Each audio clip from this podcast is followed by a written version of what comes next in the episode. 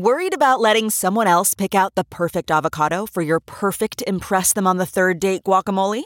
Well, good thing Instacart shoppers are as picky as you are. They find ripe avocados like it's their guac on the line. They are milk expiration date detectives. They bag eggs like the 12 precious pieces of cargo they are. So let Instacart shoppers overthink your groceries so that you can overthink what you'll wear on that third date. Download the Instacart app today to get free delivery on your first three orders while supplies last. Minimum $10 per order. Additional terms apply.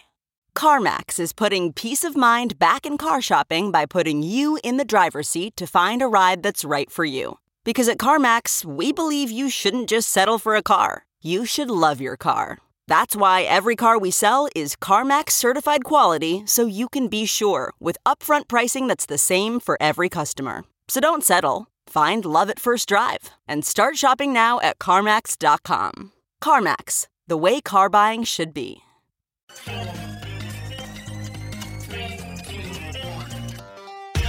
Welcome back to The Breakdown, an everyday analysis breaking down the most important stories in Bitcoin, crypto, and beyond with your host, NLW. The Breakdown is distributed by Coindesk. Welcome back to The Breakdown. It is Thursday, April 30th. Yes, we have made it through a full lockdown month, and today we are talking about the Fed. My guest today is Danielle DiMartino Booth. Danielle is the CEO and chief strategist for Quill Intelligence, which is a market research and analytics firm. She is the author of Fed Up, an insider's take on why the Federal Reserve is bad for America. Now, importantly, and one of the things that makes Danielle's perspective so unique on this front is that she spent nine years at the Federal Reserve Bank of Dallas, where she served as an advisor to President Richard W. Fisher. This was through the financial crisis until March 2015. As you can imagine, Danielle's perspective on the Fed then is informed not just from hangout on Twitter and in market analysis conversations, but through actually seeing the inner workings of this institution, which has, as we've seen, such a dramatic impact on our lives.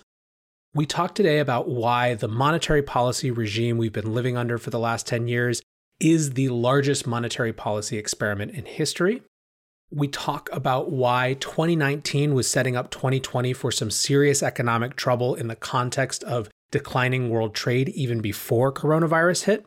We talk about the mass expansion of facilities for the Fed in the context of the coronavirus and get into why many of those facilities are actually potentially broaches of the Federal Reserve Act and, in fact, threaten the fundamental independence of the Federal Reserve as an institution.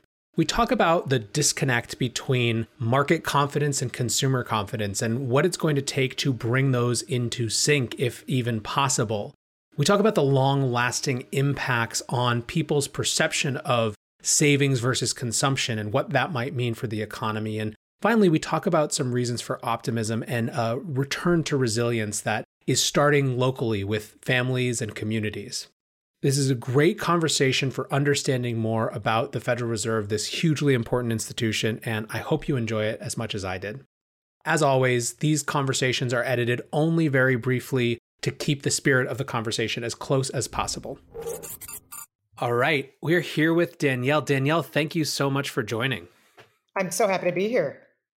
So, uh, for those who aren't familiar with you, um, you know, I, I, just gave a little bit of an intro uh, to the episode, but I would love to have you share just more of your background uh, and how what you what you spend your time on now. Well, uh, my background is kind of, uh, I mean, you you almost need to take an anti-nausea pill uh, for my background. I, after leaving business school in Austin, I decided that I was just I, I, had to work on Wall Street, which was a strange thing to decide to do if, if you're from Texas and not graduating from Wharton. Um, but I ended up working at a very scrappy, beautiful investment bank called Donaldson, Lufkin and Jenrette, uh, DLJ, and it was uh, bought out by the Swiss at the very top of the internet bubble in kind of in that 2000 2001 area which is the first time as a, a, as a young person, as a young investor, as a young follower of the markets, that I sensed that there was this presence in the markets, if you will, a Federal Reserve. I didn't know what a Federal Reserve was. um, at the time. When when you when you are on Wall Street, and in, in many ways they try and keep you in the dark. But there, I, I knew that there was a presence that was elevating stocks that absolutely had no profitability, and would later in life look back and say, "Gee, that was Alan Greenspan." Um, in any event, uh, after 9-11 I, I, I, met the love of my life uh, ended up leaving wall street. I signed a non-disclosure left the industry and wrote for the local paper for a few years uh, outside of the shackles of compliance. It was great to be able to write whatever i wanted and i ended up becoming kind of the world's preeminent expert on the housing bubble. I got lots of hate mail predicting that it was going to be a systemic and global uh, calamity and these comments ended up having me go out to Omaha and, and be a guest of Warren Buffett and Charlie Munger.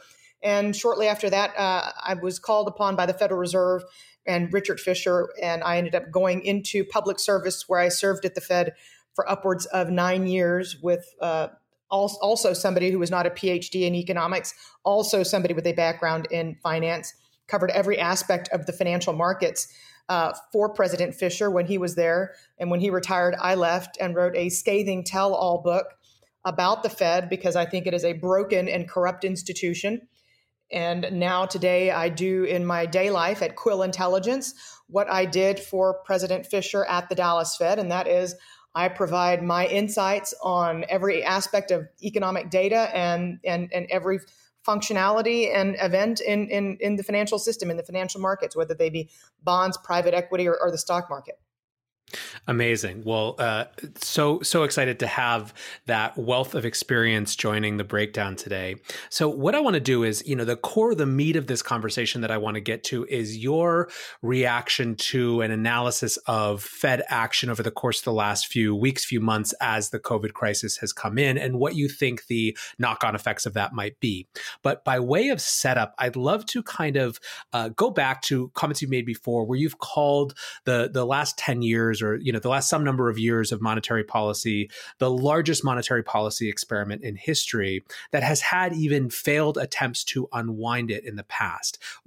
Let's set it up i guess for where the fed was over the last decade coming into this coronavirus crisis. And and maybe let's start by this notion of this being the largest monetary policy his, uh, experiment in history.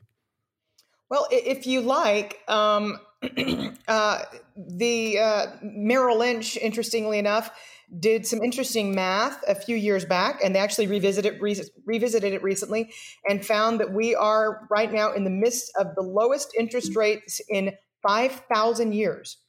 So I, I, did not go back and fact check them, but in order to in order to generate the lowest interest rates in five thousand years, it has to be something that is engineered in inside of a central bank. It has to be something that pops out of a of a hypothetical model.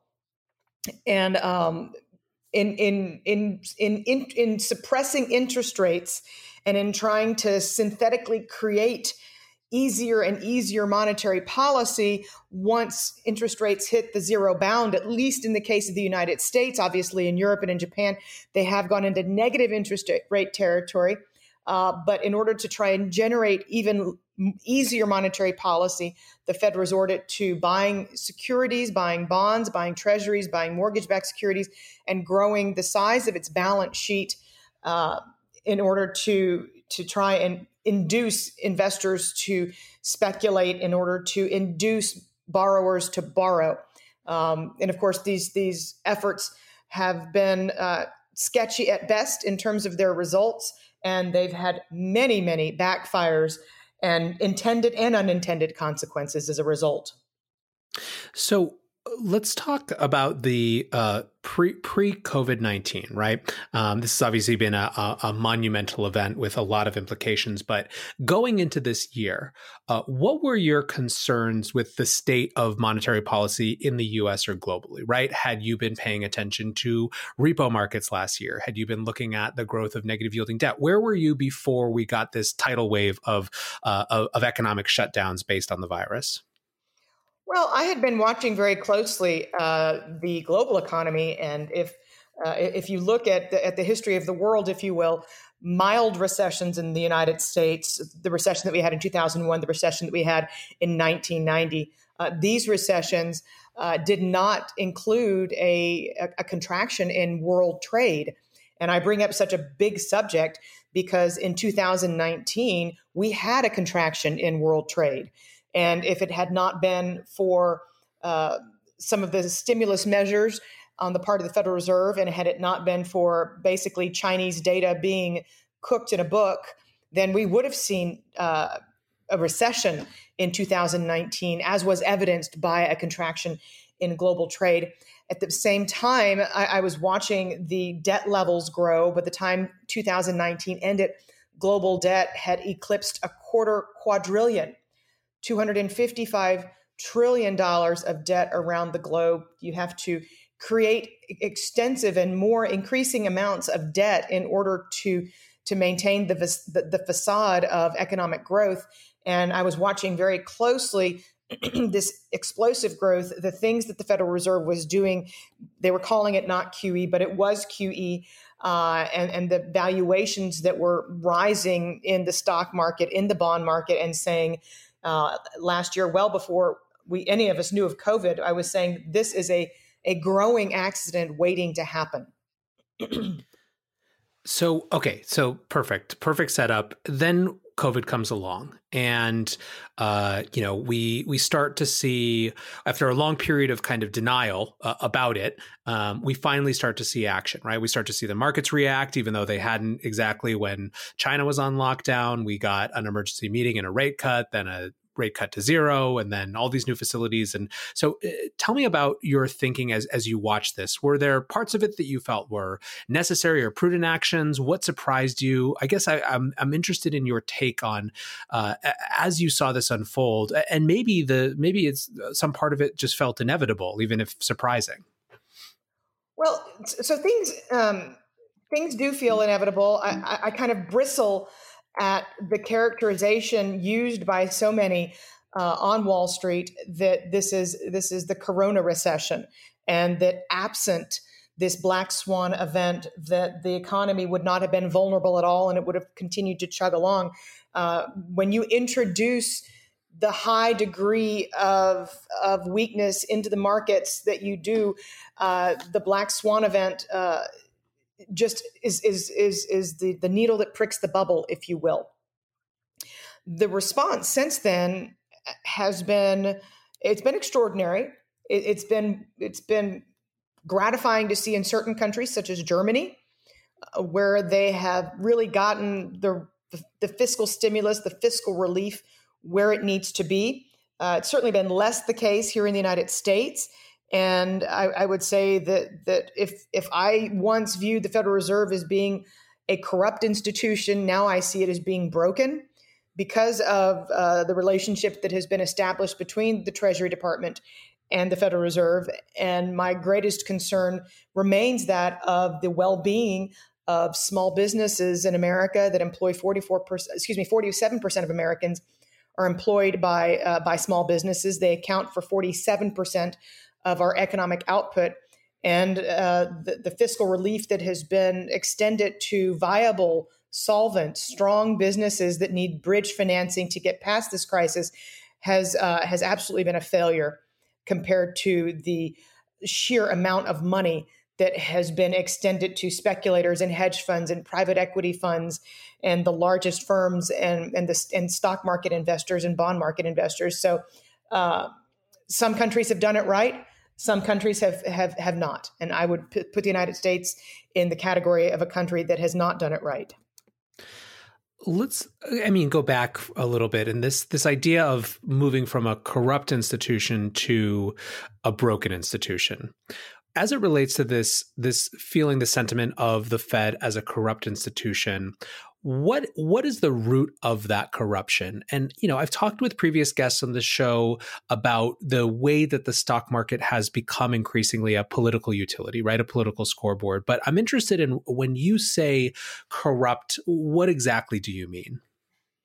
Well, so the Federal Reserve Act, I'm going to get a little, I'm, I'm, I'm going to get a little bit in the weeds here, but it's necessary. Love it, love it. Uh, the Federal Reserve Act uh, explicitly pre- precludes the Fed from taking on individual company risk and and any kind of corporate risk and it takes on uh, and it is not allowed to extend credit in any way to insolvent firms. So, uh, in turn, I don't know if anybody can, can remember the Enron saga, but uh, but Enron, WorldCom, a lot of companies had off balance sheet vehicles that allowed them to really monkey with their accounting, and that is what the Fed has done. The there are special purpose vehicles that have been set up at the Treasury Department, and it is through those vehicles that the Fed is able to provide financing and funding to corporate uh, to the corporate bond market uh, to the high yield bond market, uh, potentially to the mun- municipal bond market. There's been yet another facility set up to reach out to uh, to, to, to, municipalities that are in, that are in need of a lifeline. And uh, these are again an express violation of the Federal Reserve Act, but by the virtue of setting up entities at the Treasury Department, it's now an arm's length transaction, if you will. By the same token, the Treasury Department has control, if you will, if you take it to the extreme uh, over what the Federal Reserve uh, funds going forward. So we have, we, and, and by extension, the, the, the, Treasury Department is is answerable. That they answer to the administration, and the Federal Reserve is supposed to be, by its very, uh, by, by the law, an independent and apolitical institution, and that violates this the fact that the Fed is getting off on a technicality because it's not technically holding, let's say, a corporate bond on its balance sheet, but rather offloading it onto the Treasury's balance sheet, where any first losses are going to be absorbed by taxpayers, uh, is extremely problematic. And when you consider that that the administration could potentially be in charge of of allocating financing and funding to companies, uh, you know, it's enough to make, at least in my case, it's enough to make my hair get set on fire. Yeah, I, I think that this is uh, a really important point, and and why I'm I'm glad you went into the weeds a little bit. But the um, encroaching closeness of uh, of uh, elected officials to decisions that have such dramatic impact on markets creates uh, you know it's it's not just moral hazard. It's it's a it's a recipe for absolute disaster right? And it creates this you know at best a perverse incentive for uh, for for what for what it looks like to actually take risk, right? It, it, it replaces risk in the market with a need to have access to specific political actors, which uh, you know is is hugely problematic in so many ways. It it is, um, and uh, and and you're right. This goes one step beyond moral hazard. Moral hazard is simply the Fed saying, "Hey, we're going to buy the largest junk bond exchange traded fund in the country." And investors swarming into the stock market and saying, this is it, the Fed's going to bail us out no matter what we buy. That's moral hazard. Uh, having the potential for having Treasury Secretary Mnuchin dictate companies that are going to be receiving funding. Uh, the, the, Fed has, uh, has, has put out details on its quote unquote, because it requires air quotes, the president has put out, uh, excuse me, the Federal Reserve has put out details on its Main Street lending facility, but I would put Main Street in quotes because it has now been revised to include companies with revenues of up to $5 billion and 15,000 employees. That to me is not a Main Street small business in any way, shape, or form, but it could be a portfolio company owned by a private equity firm.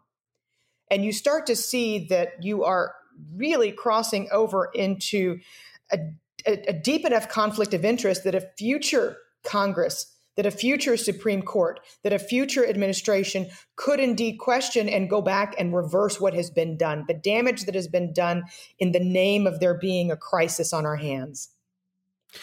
This is one of the things that I think is really uh, difficult about having this conversation in this climate is that it becomes instantly politicized on the basis of party affiliation when really these are, you know, these are structural challenges that, you know, you replace a you replace a Republican in office with a Democrat in office and we're still dealing with these same structural issues because they take on a force and a weight all their own and it's this is something you've talked about before, the difficulty of unwinding this right? Once you set these sort of norms in motion, once you normalize this sort of behavior, it becomes enormously difficult to walk back from, right? It takes a political will that's hard to imagine in our current political climate.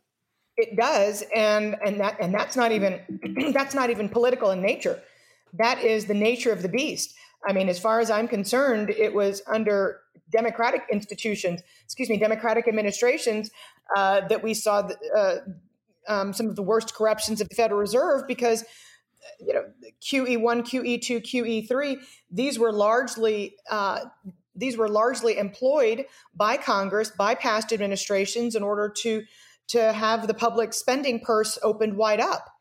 Because if you keep the you know the, the country's borrowing cost at such artificially low levels well they can just they can just borrow to kingdom come and blow up our debt which we know is now you know with the with the three trillion dollars and and counting of, of stimulus we know that it, we, we could easily have a 30 trillion dollar debt in, in in no time at all. But again with the with the fed keeping interest rates at artificially low levels politicians can say the country can easily enough service these debts because the cost to borrow is so low.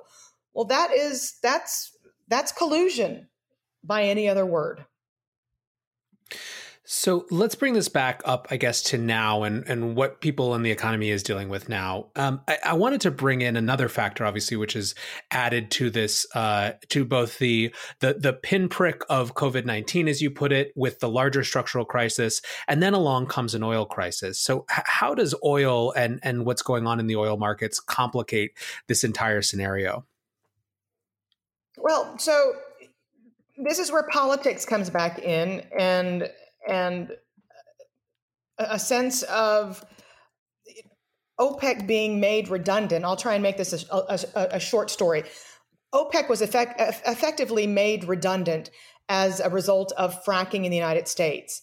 And um, you know, I'm I'm actually a, a, huge advocate for fracking in the sense that if if we take this uh, out uh, long enough, we are we are going to have energy independence, which I think is is is good for national security to not be dependent on the kindness of any other country in order to have access to energy.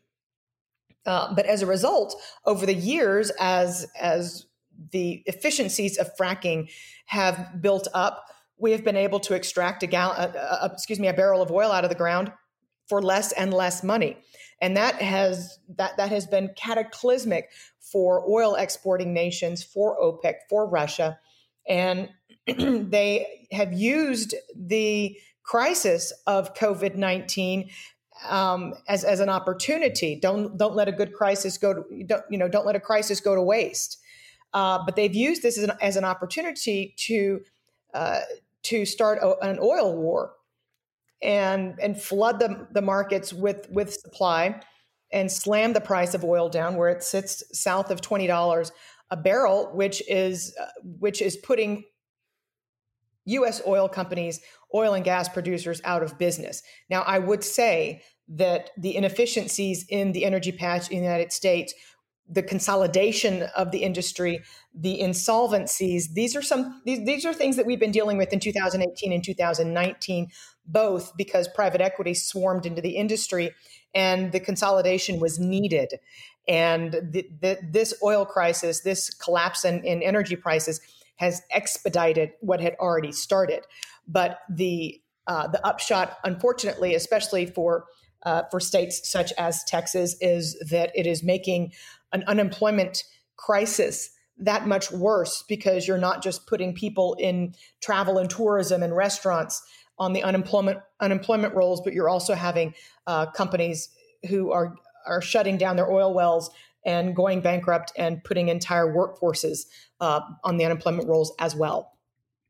This is one of the I think uh, most well, it's discussed, but it's it's interesting to see how widely perspectives vary in some ways on how people interpret the economic damage from uh, from coronavirus from these shutdowns. And there's kind of the the optimist point of view, which is like, you know, everyone comes back as soon as we turn the lights back. That's kind of lights back on vision of the world, where somehow all of a sudden it just works again, and uh, you know it, it's great, and we're uh, you know everyone's going back to the movies and going to restaurants again. There's this other point of view that that thinks that there's starting to see these second order effects in different industries that are going to be structurally affected, and I think kind of part of what you're speaking to with oil is that it coincides with that in a way that there's uh, even greater economic harm uh, happening at the same time than just uh, these kind of short term impacts. And so I, I guess this gets me to another kind of theme that I wanted to ask you about, which is how you reconcile market confidence versus consumer confidence, right? And the, you know, kind of uh, the market's trying to rally for some sort of V-shaped recovery while consumers are just trying to figure out, you know, w- what happens next and how they're going to live, but also potentially have some seriously shifted behaviors even when things, you know, quote unquote get better. Um so I think that there is and and I I don't think that there's any, anything necessarily wrong with having um, enthusiasm and having optimism that we're going to be able to, to have a better tomorrow. Um, but I would say that it's it's a bit naive. Uh, the, the confidence that you're seeing in the stock market is purely a reflection of investors saying that the Fed has our back, we can take undue risks, and there will be no consequences. That is what you're seeing in the stock market because it's certainly not predicated in any way, shape, or form on earnings, which have completely collapsed. So there, there, there's nothing fundamental going on in, in the financial markets in the United States at the moment. As far as as confidence in tomorrow and how we as individuals behave, I, I think that this is going to be that there's going to be an extensive healing process involved, and it has more to do with simply uh, being fearful for your health and the health of your loved ones and your family and your friends. Um, that's powerful and it's going to be with us for some time. I, I, can't tell you when I personally will be attending the next sporting event or concert. Um, I would certainly never attend a political rally or stand in line at Disney. And I, am certain that I'm not alone in, in the way that, that people are going to be viewing certain types of activities that, by the way, travel and tourism prior to COVID employed one in every 10 employees on planet Earth. One in 10 global employees were in travel and tourism. Um, the, the sheer amount of wealth that's been created by central banks in recent years has made it to where the haves versus the have nots, if you will, but the haves have been able to travel and enjoy life more than they ever have. And that has resulted in, in a huge surge in employment in this industry that has been so affected by COVID. But on a deeper level, uh, beyond the health issue, is the fact that 38% of Americans who made $100,000 or more had not one penny of savings set aside. And it's not just a matter of those who make the least. Heck, those who make 50,000 and under and who are collecting unemployment are going to make more money in the second quarter of 2020 than they would have had they kept their jobs. So this is not a statement about those who make the least, and it's not a statement about those who make the most, who will always be fine. But those in the middle who were not prepared for this, they're going to view money differently going forward. They're going to view consumption differently going forward. They're going to to say, you know, in a Scarlett O'Hara way, never again, never again will will will my family suffer and have to eat ramen every night because I had to have a $70,000 SUV with a payment that I could barely afford. Um, and I, I, I simply believe that there's going to be, at least for some slice of the US households, uh, a return to an era of frugality that's not been seen since the aftermath of the Great Depression that is going to have a lasting impact on how quickly the economy can recover and whether or not it's going to be a matter of quarters or years. So I, I, actually share that sense. Uh, but one thing that's a, a, countervailing force, which I think gets to these larger structural issues, is the the disincentive to save, right? Based on interest rates being so low, based on uh, everyone effectively being forced into uh, equities markets, right? And higher risk to get yield. And I, I worry, I guess, about the long term implications of just the structural disincentives to save versus, you know, invest in markets. Yes. And um, this is where I get the most pushback on Twitter by far. It is when I suggest that Americans are not going to borrow as they once did. And the cynics out there or the cheerleaders out there say that, that I'm making a statement that is somehow un American. Uh, it's actually quite the opposite. Our founding fathers uh, did believe in the in, in the virtuosity of in saving today to invest in tomorrow.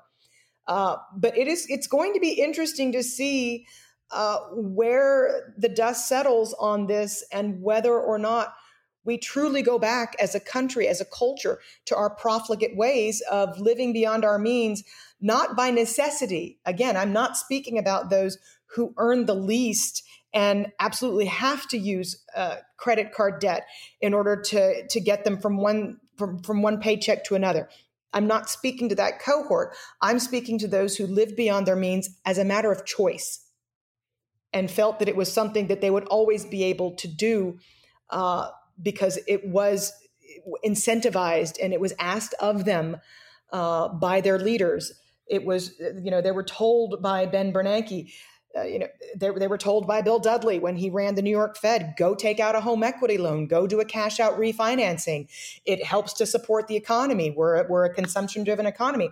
It will be interesting to see if there's backlash because there's been serious harm done uh, to many families who did not have a rainy day fund.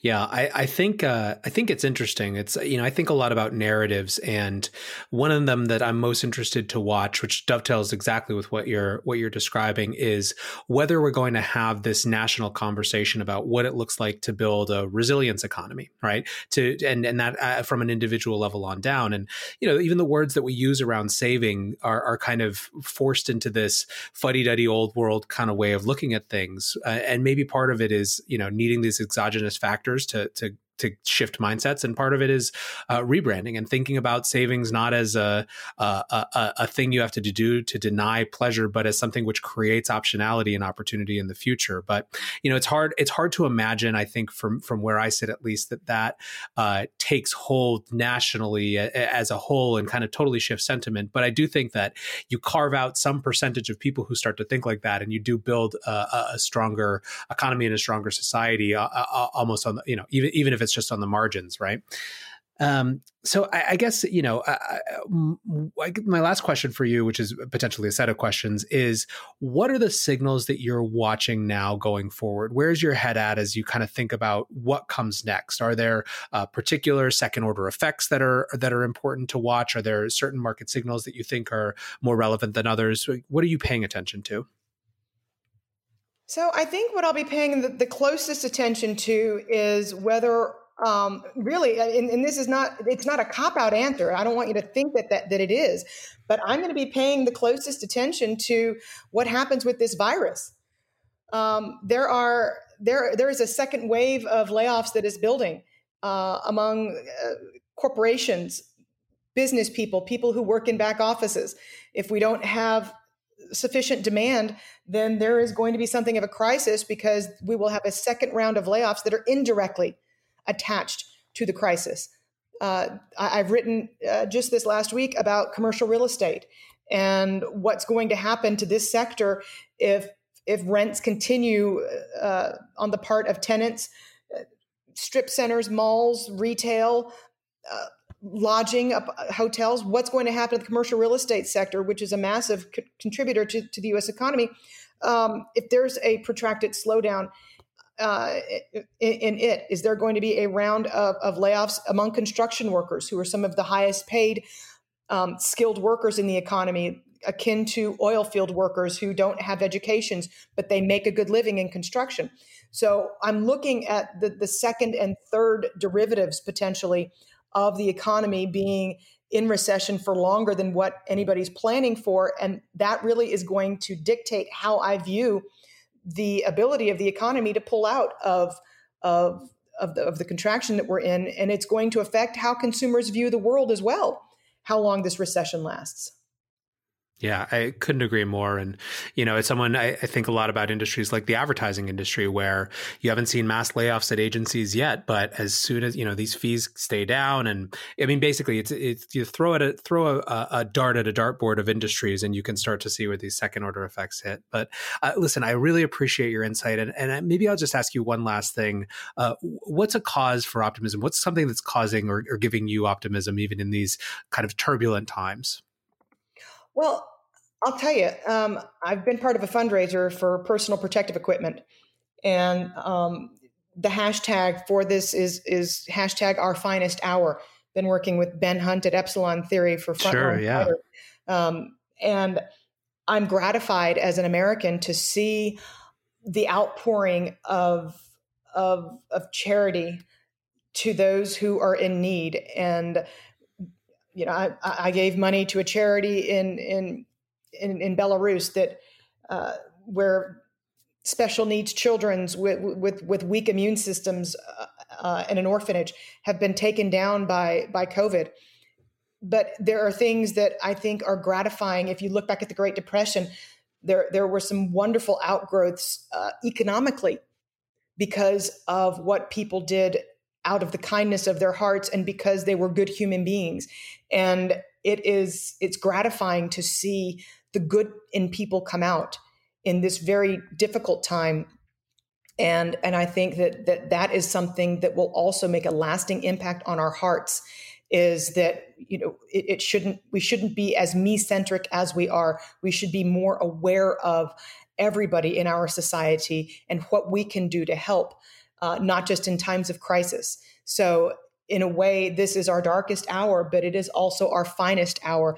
And i it, it, it's wonderful to be able to see day after day examples of that. Couldn't couldn't agree more. And it's a perfect note to end this conversation on.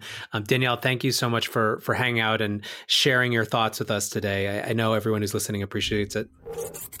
I think one of the most interesting parts of that conversation to me is the idea that there is the potential for a permanent shift in consumer behavior a permanent reconsideration of trading short term consumption for long term resilience in the form of savings. I think that it is a challenge that those savings are de incentivized by the market we live in, the society that we live in. It's both brand and structure tells us to consume or to invest in risky assets rather than actually preserve optionality in the form of safe savings for the future. But that will potentially see some amount of shift in this crisis. We've discussed before on the show the idea of resilience and the shift to a resilience economy, and it's a theme that I just want to keep hammering on because I think that it takes manifesting to actually make it real. It takes investment, it takes narrative self fulfilling prophecy to make it real. So, my hope is that we will start to come out of this with a broader sense of what a resilience economy might look like even if it's just in the context of our individual lives, our individual careers. But that's it for today. Tomorrow, we have a very special, very cool episode, the beginning of a micro series on the future of money, Money Reimagined. Look out for that tomorrow at the normal time. And until then, guys, be safe and take care of each other. Peace. Save a little more this month. Chime checking accounts have features like fee-free overdraft up to $200 with SpotMe and no monthly fees. Open your account in minutes at chime.com slash goals24. Banking services and debit card provided by the Bancorp Bank N.A. or Stride Bank N.A. members FDIC. SpotMe eligibility requirements and overdraft limits apply.